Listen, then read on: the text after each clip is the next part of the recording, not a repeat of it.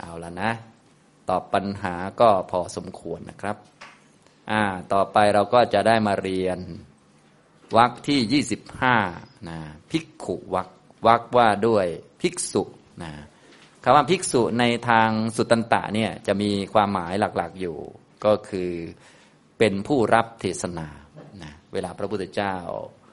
แสดงพระธรรมเทศนา ที่ใดที่หนึ่งนะถ้าเป็นคำกลางๆ ไม่ว่าจะเรียกเทวดาก็ดี เรียกคนอื่นๆนะทั้งหมดก็เรียกภิกษุ แปลว่า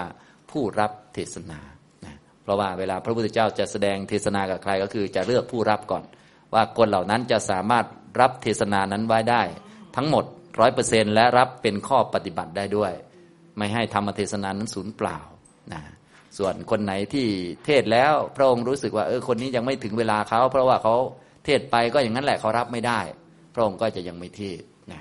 ฉะนั้นเวลาที่ในทางพระสูตรเนี่ยเวลาพระองค์เรียกก็จะเรียกคนรับเทศนา แล้วก็พระองค์เห็นว่าคนนี้สามารถรับเทศนาบทนี้ ไปกำหนดจดจำไปโยนิโสมนสิการไปใส่ใจแล้วก็ไปปฏิบัติจนสำเร็จผลได้ จึงแสดงธรรมอย่างนี้นะครับ ในวรรคนี้ก็จะเกี่ยวกับพระนักปฏิบัตินั่นเองนะก็ดูว่าเรื่องนี้เป็นเรื่องอะไรนะอย่างนี้ก็พระพุทธเจ้าก็จะเรียกเป็นภิกขุเป็นผู้ปฏิบัติธรรม ระดับนั้นบ้างระดับนี้บ้างนะถ้าความหมายภิกขุชั้นสูงสุดก็คือ ท่านผู้ที่สามารถตัดทำลายกิเลสได้คำว่าภิกขุแปลว่าผู้ที่ทำลายกิเลสได้แล้วอย่างนี้ก็ได้ แต่ว่าโดยทั่วไปสำหรับทางพระสูตรที่พระพุทธเจ้าทรงแสดงธรรมนี้ ภิกษุจะหมายถึงผู้ที่รับเทศนา และเอาพระธรรมเทศนานี้ไปโยนิโสมนสิการไปปฏิบัติได้นั่นเองนะให้เราเข้าใจไว้อย่างนี้นะจะไม่เหมือนทางวินัยนะทางวินัยก็คำว่าภิกขุก็จะหมายถึงภิกษุรูปใดรูปหนึ่งหนึ่งรูปสองรูปก็ว่าไป แล้วก็ถ้าเป็นผู้ที่ท่านบวชดด้วยยติจตุตกรรมวาจาก็เรียกว่าภิกขุนะถ้าเป็นพื้นๆทั่วไปก็ เหมือนเป็นผู้ขอเป็นผู้เห็นภัยในวัฏฏะอะไรประมาณนี้ก็จะเป็นนักบวชทั่วไปนะอย่างนี้นะครับ แต่ถ้าเป็นในทางพระสูตรหมายถึงผู้รับเทศนานะและผู้สามารถนำพระธรรมเทศนานั้นไปกระทำไว้ในใจโยนิโสมนสิการจนปฏิบัติให้สมควรแก่ทำได้ เห็นผลได้ จนสามารถทำลายกิเลสได้นะครับ ในภิกขุวักนี้นะครับก็มี วัตถุที่เป็นเหตุให้พระพุทธองค์นั้นได้ตรัสพระคาถาอยู่จำนวน 12 เรื่องด้วยกันนะครับนะก็เป็นวรรคที่ 25นะครับในคำพีขุตกนิกายธรรมบทนี้ก็จะมีอยู่ 26 วรรคด้วยกันนะหลังจากที่พิกขุวรรคเสร็จก็จะเป็นพรามณวรรคนะคำว่าพรามนี้หมายถึงผู้ลอยบาปคือเป็นพระอรหันต์ซึ่งจะเป็นวรรคสุดท้ายในคำพีธรรมบทนะครับพอเราเรียนไปถึง ถึง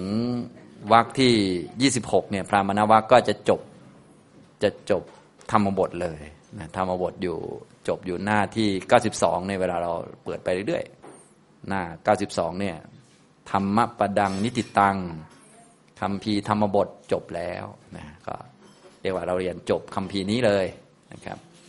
คำพีธรรมบทเนี่ยก็จะมีเป็นคาถาบทธรรมสั้น ๆนะครับ เดี๋ยวเรามา ค่อยๆเรียนไปตามลำดับนะที่ผมนำเรียนนี้ก็จะเป็นแบบเรียนจากบาลีบ้าง ให้รู้คำบาลีเล็กๆน้อยและได้ฟังนิทานด้วยจะได้ไม่เบื่อนะครับ และนิทาน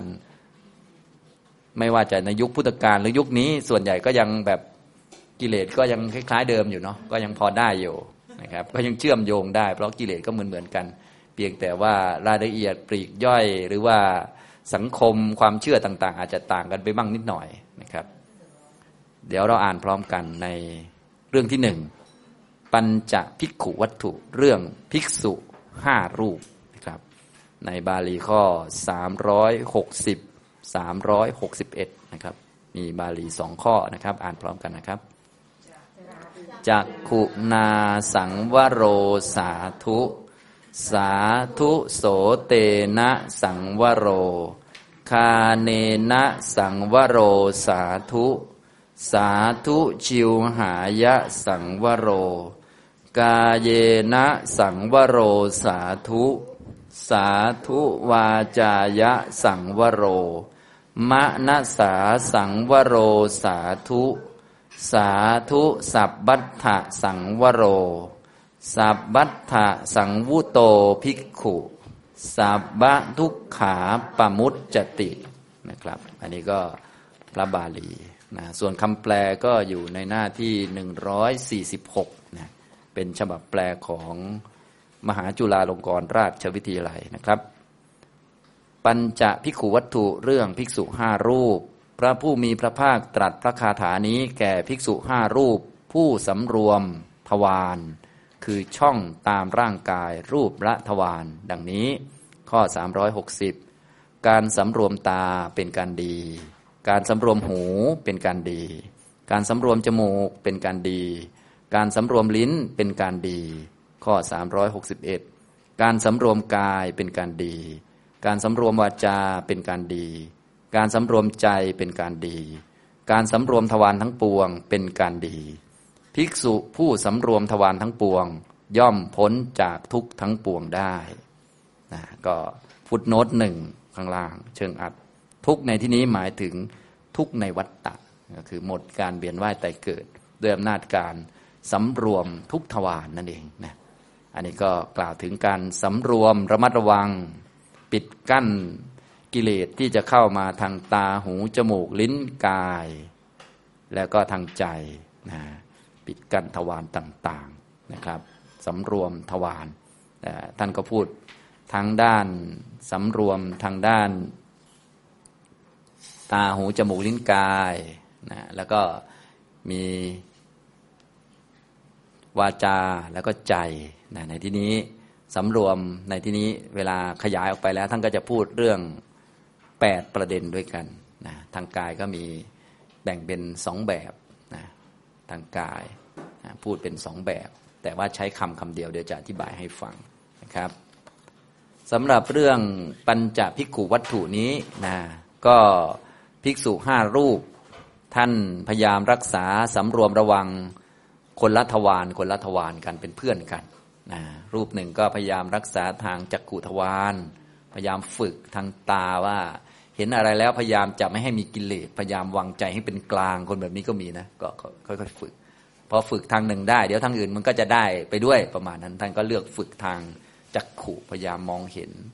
เห็นรูปสวยๆ หรือไม่สวยก็พยายามวางใจให้เป็นกลางฝึกหัดอยู่นะก็ทำยากเหมือนกันนะเนี่ยนะอย่างนี้อีกรูปหนึ่งก็ทางหูฝึกทางหู อีกรูปหนึ่งก็ฝึกทางจมูก อีกรูปหนึ่งก็ฝึกทางลิ้น อีกรูปหนึ่งก็ฝึกทางกายนะห้ารูปนะทีนี้ทั้งห้ารูปนี้ท่านเป็นเพื่อนกัน ท่านก็ในเมื่อพยายามฝึกตั้งใจฝึกแต่ละด้านแต่ละด้านเนี่ยท่านก็มาคุยกันเอ๊ะทางไหนนะ มันปฏิบัติได้ยากนะ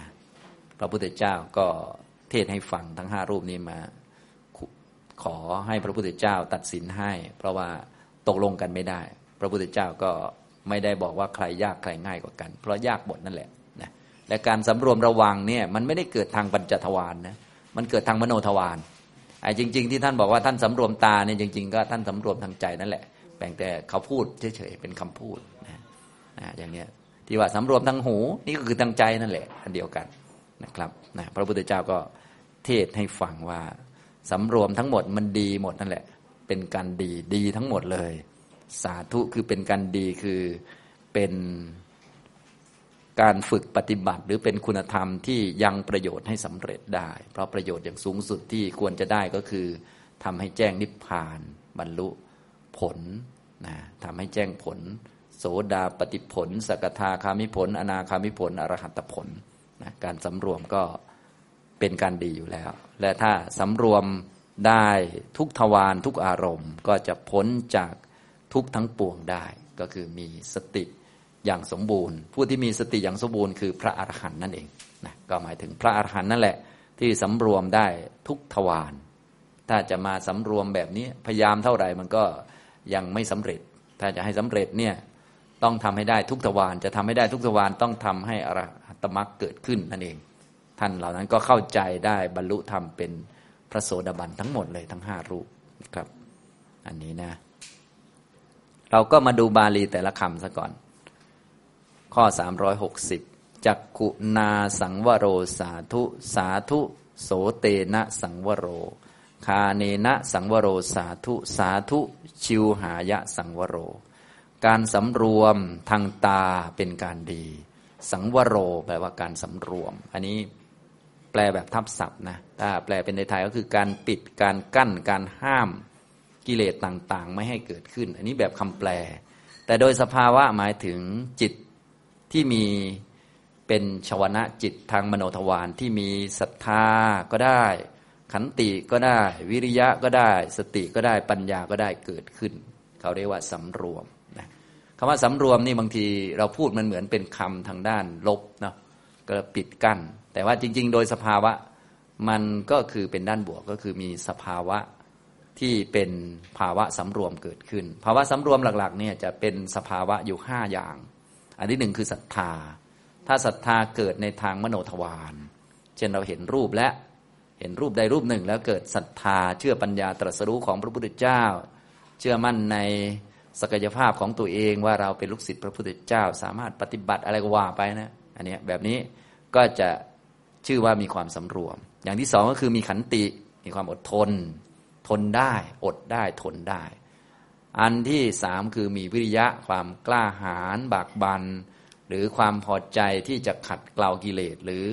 ความพอใจที่จะทำกุศลนะถ้ามีกิเลสก็มีความพอใจมีฉันทะว่า เออ คำสอนของพระพุทธเจ้าทุกประการเนี่ยสามารถละกิเลสที่เกิดขึ้นกับเราได้ หรือนึกถึงกุศลบางประการ เช่น สมาธิวิปัสสนา ก็นึกขึ้นได้ว่า โอ้เราสามารถที่จะประกอบความเพียรให้เกิดสมาธิเป็นฌานหนึ่งสองสามสี่ได้ ไม่ใช่ฟังเรื่องฌานแล้วก็หงอยไม่ใช่งั้นนะฟังแล้วก็เออ เราก็สามารถประกอบความเพียรได้ทำวิปัสสนาได้ทำมรรคให้เกิดได้นี่คือวิริยะนะครับ หรือสติหรือปัญญาเนี่ยห้าตัวเนี่ย เรียกว่าเป็นสภาวะสังวรนะฉะนั้นคำแปลเป็นอย่างหนึ่งนะตัวสภาวะเป็นอย่างหนึ่งคำแปลแปลว่า ปิดกั้น ห้าม ห้ามบาปอากุศลธรรมทั้งหลายไม่ให้มันเกิดขึ้นในทางทวารต่างๆนะแต่โดยความจริงหมายถึง มีสภาวะที่เป็นฝ่ายดี มีศรัทธาขันติวิริยะสติปัญญาเกิดขึ้นในชาวนาจิตทางมโนทวาร เวลาเมื่อเรามีการเห็นอะไรได้ยินอะไร ดมกลิ่นลิ้มรสได้สัมผัสได้รับรู้อะไรแล้ว มีสิ่งเหล่านี้เกิดขึ้นเรียกว่า สังวระนะสังวรสำรวมระวัง โดยส่วนใหญ่ก็เลยเอาเป็นชื่อของสติแทนไปก่อนนะถ้าเป็นแบบแบบเรียกว่า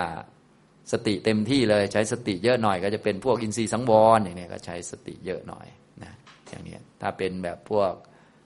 โภชเนมัตตัญญุตาก็ใช้ปัญญาเยอะหน่อย ก็แล้วแต่แต่ว่าจะวนๆอยู่ในธรรมเหล่านี้ ก็คือจิตเป็นกุศลนั่นแหละ ที่มีธรรมเหล่านี้เกิดประกอบเรียกว่าสำรวมนะสำรวมก็เลยไม่ได้เกี่ยวกับท่าทางนะหลาย ๆ คนยุคนี้ก็เวลาสำรวมก็จะนึกถึงท่าทางที่เดินก้มหน้าสักหน่อยหนึ่งหรือทำอะไรเชื่องช้าหน่อยหนึ่งซึ่งก็เป็นอาการก็พอได้อยู่ แต่ว่าตัวจริง ๆ เป็นตัวสภาวะในจิตนะถึงเราจะเรียกว่าเดินไม่สำรวมแต่วิ่งวิ่งเอา แต่ใจอยู่กับพุทธคุณธรรมคุณสังฆคุณก็เรียกว่าสำรวมอยู่ ถึงจะเดินเร็วหน่อย แต่ว่าเดินเพื่อขัดเกลากิเลสอยู่ อดทนอยู่ อันนี้ก็เรียกว่าสำรวมอยู่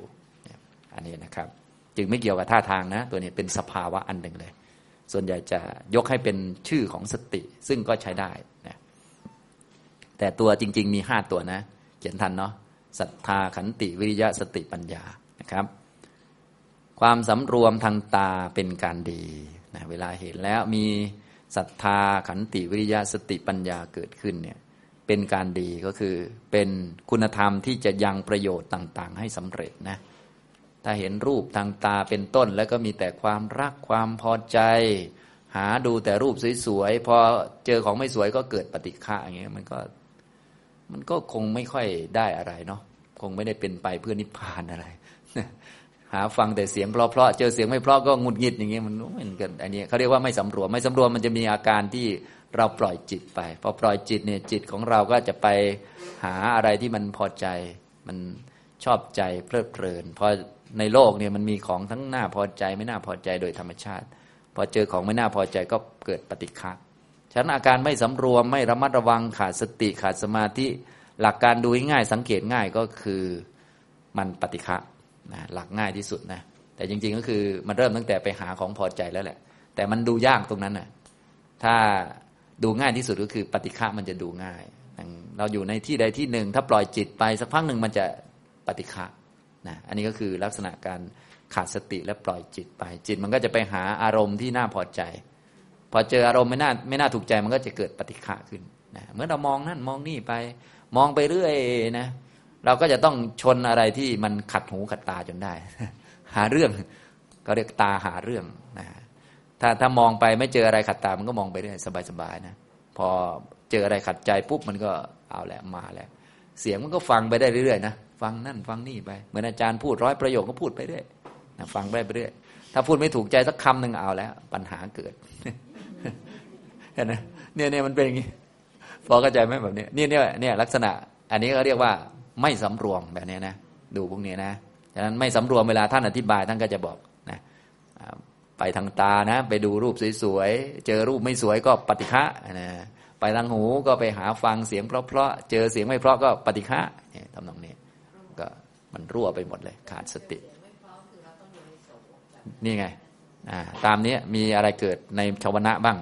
ถ้าเจอไม่เพราะแล้วอดทนได้ อะไรก็ได้ถ้าถ้าทนได้ก็ถือว่าสำรวมก็ไม่ห้ามกิเลสไม่ห้ามอะไรหรอกนะไม่ห้ามอะไรทั้งนั้นแหละ ก็ดูตามนี้มีอะไรอยู่ในนี้ปิดปากไว้ก็ได้หมดนะก็เรียกว่าสำรวมนะครับอันนี้ถ้าแต่ถ้าไม่มีพวกนี้ก็ถือว่าไม่สำรวมอย่างนี้ไม่สำรวมทั้งหมดเนี่ยเกิดทางใจสำรวมก็เกิดทางใจ ไม่ได้เกิดทางตะวันห้านะเกิดทางมโนทวารนนี่แหละ แต่ว่า ที่เขาเรียกทางทวารห้าเนื่องจากว่าทวารห้ามันเป็นตัวเชื่อมมาเฉยๆนะจะไม่สำรวมก็ทางมโนทวาร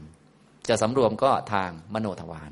ถ้าจะชื่อว่าสำรวมก็แต่เมื่อมีห้าตัวนี้เกิดขึ้นเนี่ย เกิดขึ้นทางมโนทวารด้วยนะ ปัญจทวารเป็นยังไงก็ช่างนะกิเลสอาจจะเกิดแล้วก็ได้ แต่ว่าสามารถถ้าเราอดทนได้ มีวิริยะความเพียรว่าเออ เราต้องฝึกเพื่อขัดกิเลสอะไรก็ยังชื่อว่าสำรวมอยู่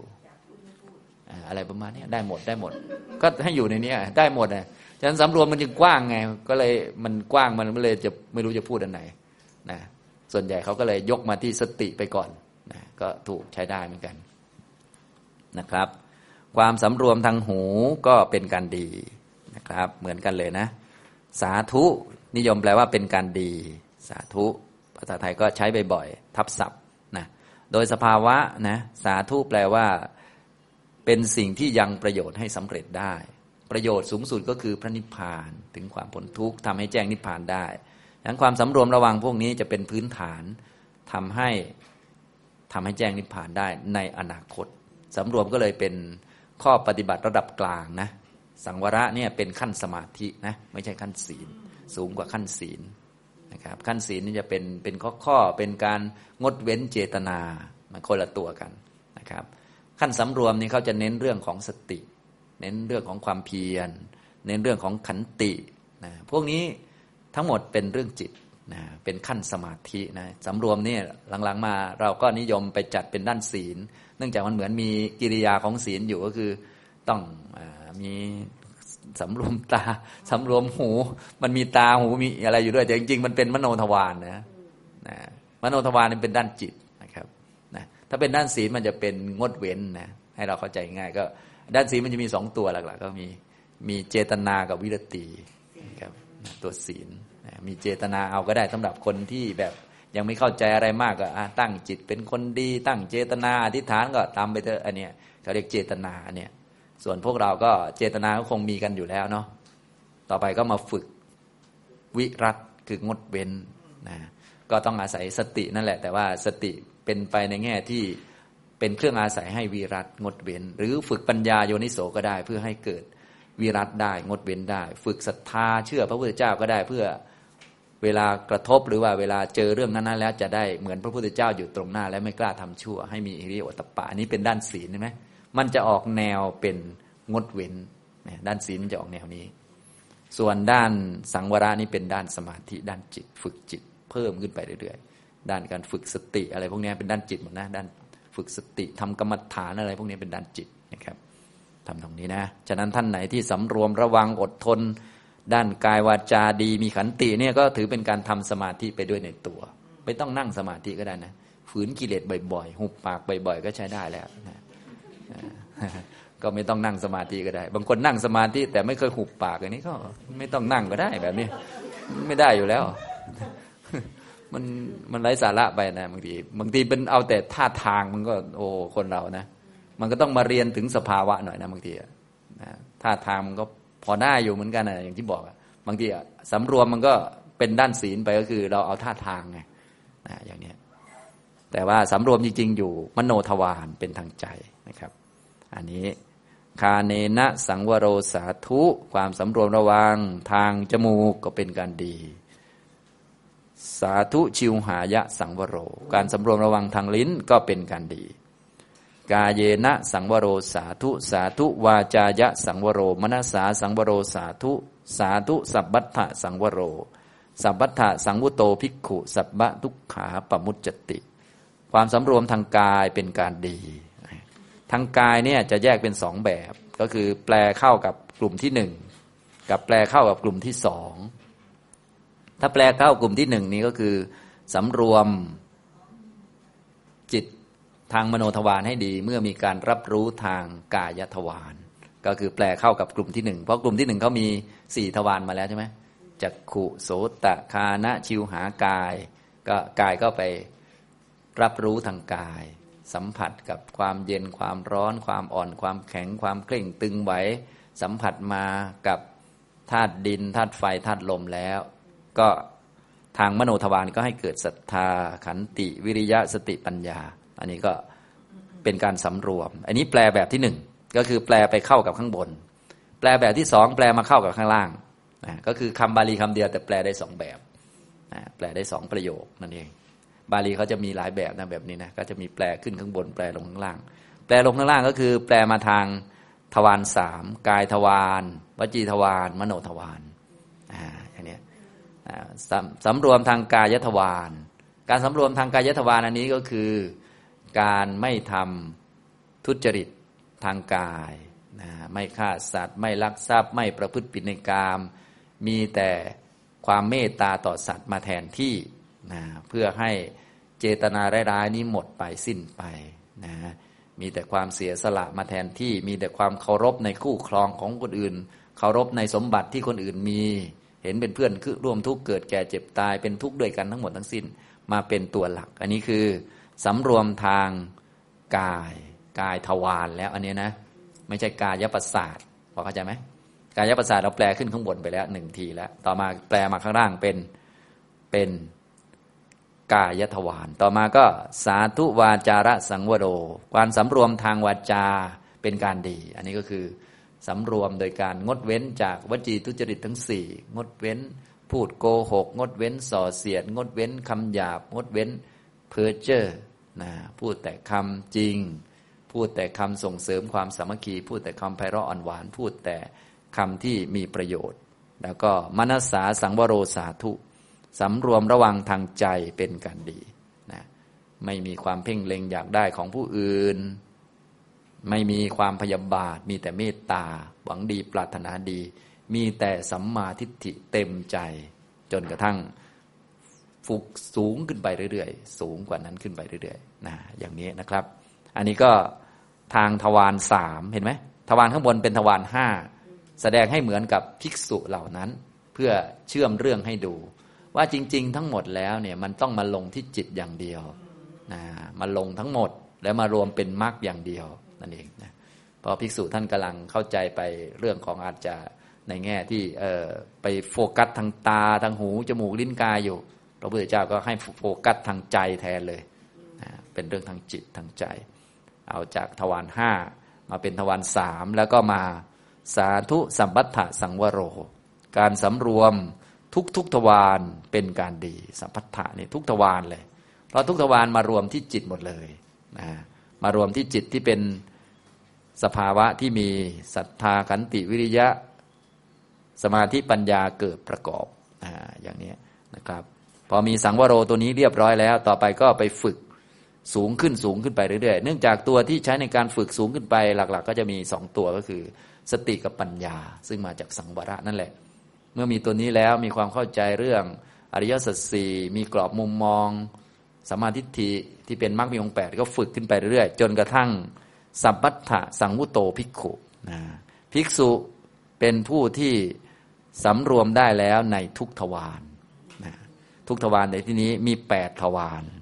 ในที่นี้นะในคาถานี้มีแปดแปดอย่างไร ก็ภิกษุห้ารูปคนละทวารไปห้าแล้วก็แสดงอีกสามกาย วาจาใจอีกสามนะอย่างนี้เป็นแปดทวาร สำรวมได้ทั้งหมดอย่างนี้สำรวม ฉะนั้นตัวที่สำรวมได้ทั้งหมดจริง ๆ ก็คือเป็นผู้มีสติปัญญาสมบูรณ์ ซึ่งผู้ที่มีสติปัญญาสมบูรณ์คือพระอรหันต์นั่นเองนะเรียกว่าสังวุโตแปลว่าเป็นผู้สำรวมแล้วในทุกทวารสัพพะทุกขาประมุจติก็ย่อมพ้นจากทุกทั้งปวง ก็แน่นอนว่า ผู้ที่มีอรหัตมรรคเกิดขึ้น มีสติสมบูรณ์ ปัญญาสมบูรณ์ก็ย่อมพ้นจากทุกทั้งปวง แต่ทำไมไม่มีคำว่าอรหัตมรรคอะไรอยู่ในที่นี้ อันนี้ให้เราเข้าใจว่าพระในยุคเก่าเนี่ยท่านจะต้องอยู่กับอุปชาอาจารย์อย่างน้อยห้าพรรษา แล้วเขาเรียนเรื่องพวกนี้อยู่แล้ว และเขาอยู่ใกล้กับพระอริยะตลอดฟังเรื่องพวกนี้ตลอด เราไม่ต้องกังวลว่าเขาจะไม่รู้ เพียงแต่ว่าเขาอาจจะอะไร เราต้องเข้าใจเรื่องนี้ดีๆ บางคนเอ้าไม่เห็นมีเรื่องอะไรเยอะมากไม่คือมันมันเรื่องพวกนี้เขาเขาเรียกว่า จริง ๆเขาฟังตั้งแต่เขาจะมาบวชตามพระพุทธเจ้าแล้ว พระพุทธเจ้าประกาศอริยศาสัจเขามีศรัทธาเลื่อมใส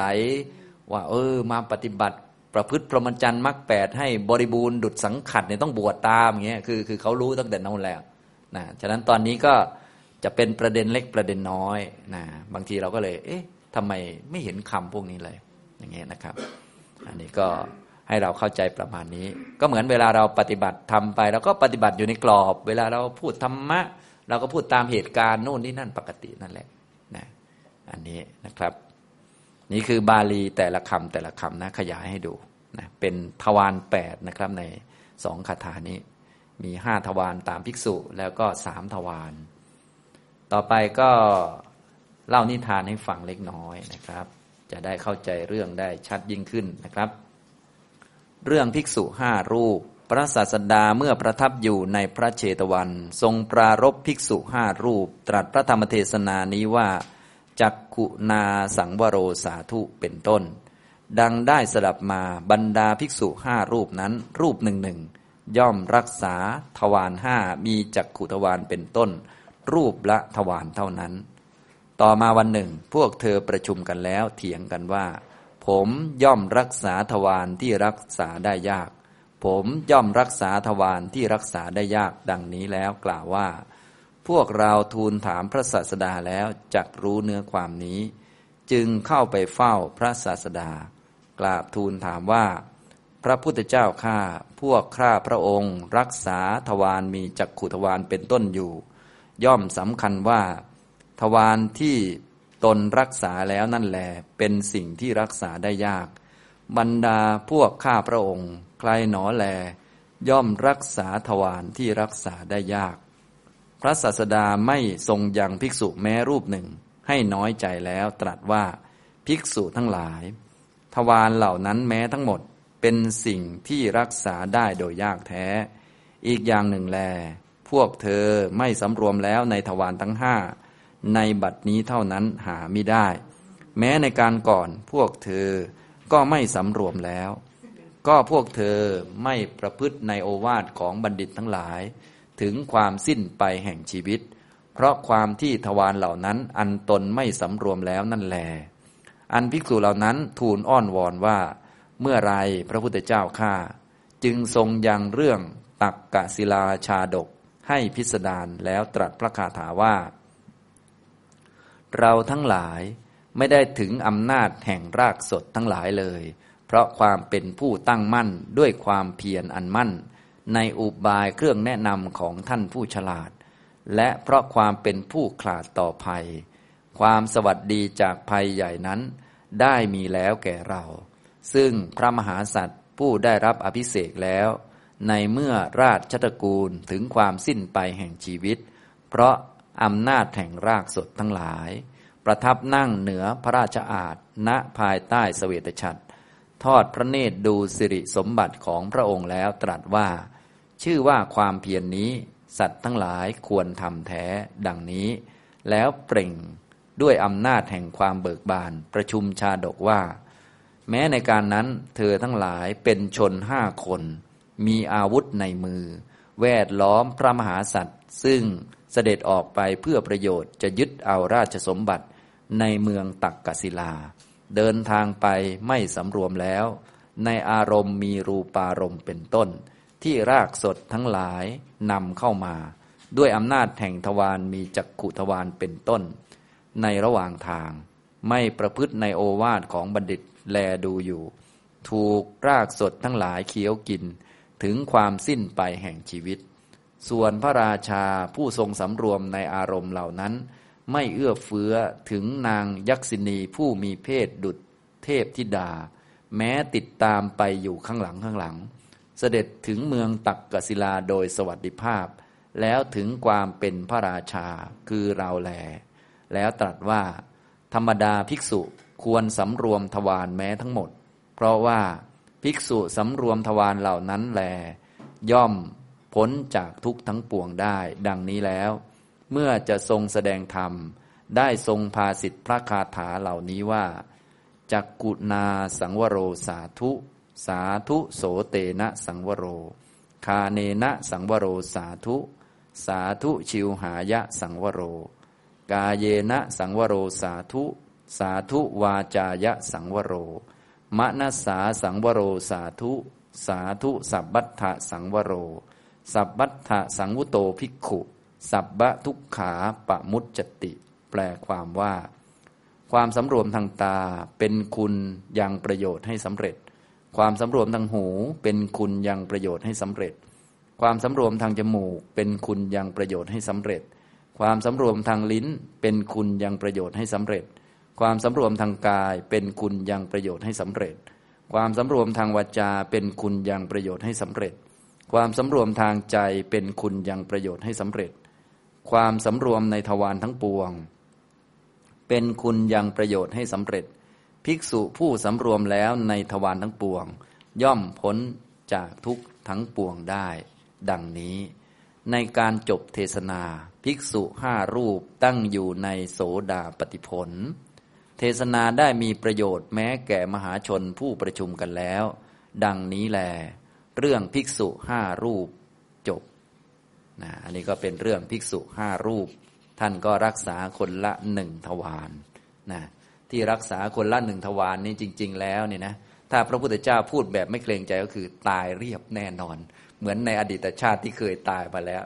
แต่นี่พระองค์ไม่พูดให้เสียใจนะอุตส่าห์ทำมาก็อุตส่าห์พูดเอาใจให้นะฉะนั้นรักษาแค่ตาหูจมูกลิ้นกายไม่ได้ ต้องรักษาให้ถึงจิตนะแล้วรักษาทุกทวารด้วย โดยอาศัยจิตของตัวเองเนี่ยจนกระทั่งให้สมบูรณ์ก็คือ เจริญอรหัตมรรคมาให้มันแบบสังวุโตได้หมดเลย โดยไม่ต้องยุ่งกับตาหูจมูกลิ้นกายอะไรเลยนะอย่างนี้จึงจะสมบูรณ์ที่สุดนั่นแหละ อันนี้แต่ว่าพระองค์ไม่เทศอย่างนั้นนะถ้าเทศอย่างนั้นเดี๋ยวพระเสียใจก่อนแต่พระพุทธเจ้ามีวิธีเทศเยอะนะอันนี้นะครับทำตรงนี้ พระองค์ก็ภิกษุห้ารูปเนี่ย เอ๊ระหว่างข้าพระองค์ห้าเนี่ยนะอุตส่าห์ถกกันมาแล้วนะจะมาถามพระพุทธเจ้า ใครรักษาสิ่งที่ทำให้ยากกว่ากัน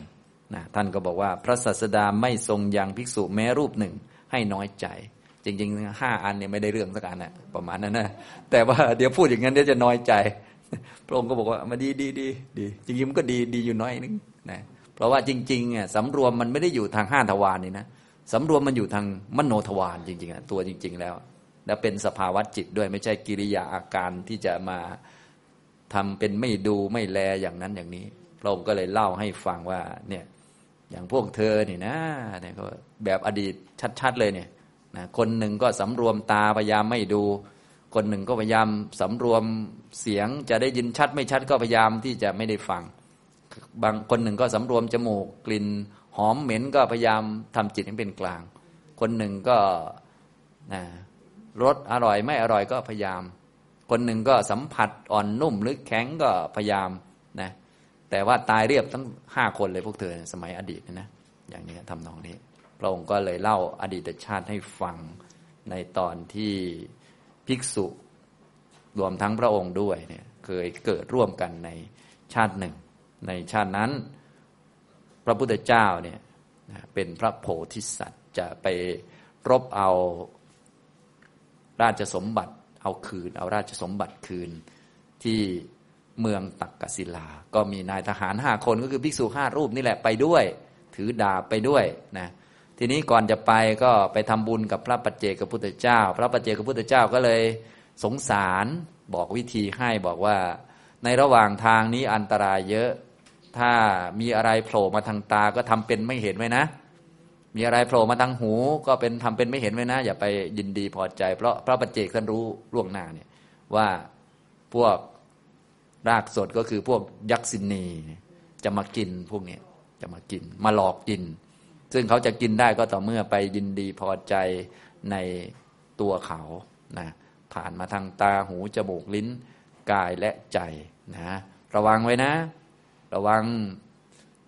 ทางตาก็ให้ทำตามทำเป็นไม่เห็นเห็นอะไรทำเป็นไม่เห็นให้หมด ได้ยินเสียงอะไรทำเป็นไม่ได้ยินให้หมด ได้กลิ่นอะไรทำเป็นไม่ได้กลิ่นให้หมดนะ ลิ้มรสอะไรมีรสชาติอะไรเกิดขึ้นทำเป็นไม่ได้รสชาติทั้งหมด อย่าไปยินดีเพลิดเพลินพอใจนะมีสัมผัสอ่อนนุ่มมา มีผู้หญิงสาวมากอดมารูปแข้งรูปขาไม่ต้องอะไรทำเป็นไม่รู้ไม่เห็นไปหมดนะลุยไปเรื่อย เดินถ้าผ่านป่าไปนี้ได้ก็จะถือเอาราชสมบัติได้นะพระโพธิสัตว์ก็ฟัง ซึ่งก็คือพระพุทธเจ้าเรานี่แหละนะแล้วก็นายทหารห้าท่านนี้ก็ไป นายทหารก็พยายาม นะพยายามคุ้มครองเขาบอกให้ให้รักษา พวกเราก็ช่วยๆกันนะ คนละทางคนละทางเหมือนกันนะคนหนึ่งก็พยายามรักษาทางตานะพยายาม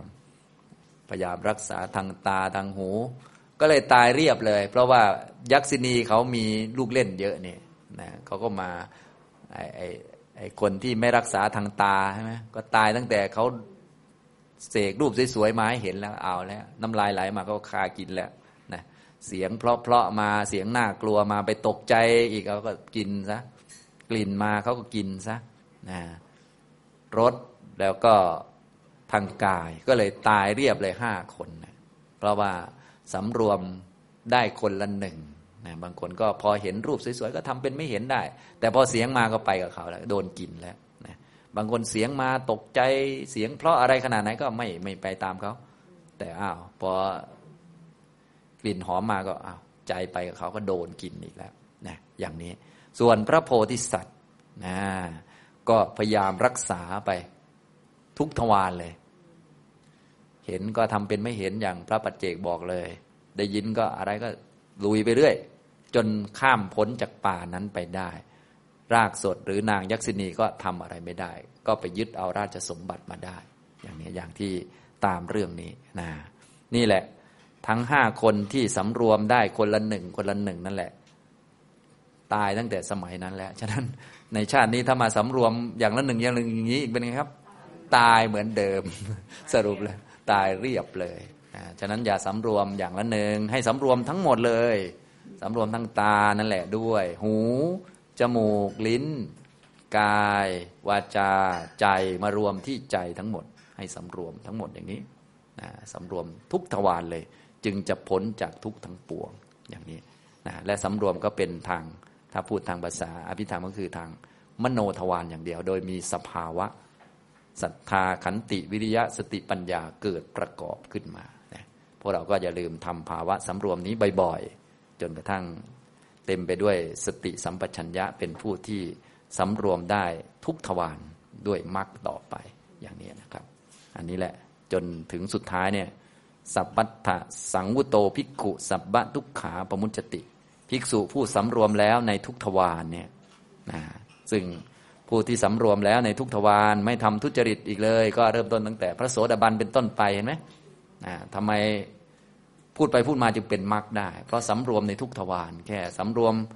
กายทวารวจีทวารมโนทวารไม่ทำทุจริตเนี่ย คนไม่ทำทุจริตก็มีแต่พระโสดาบัน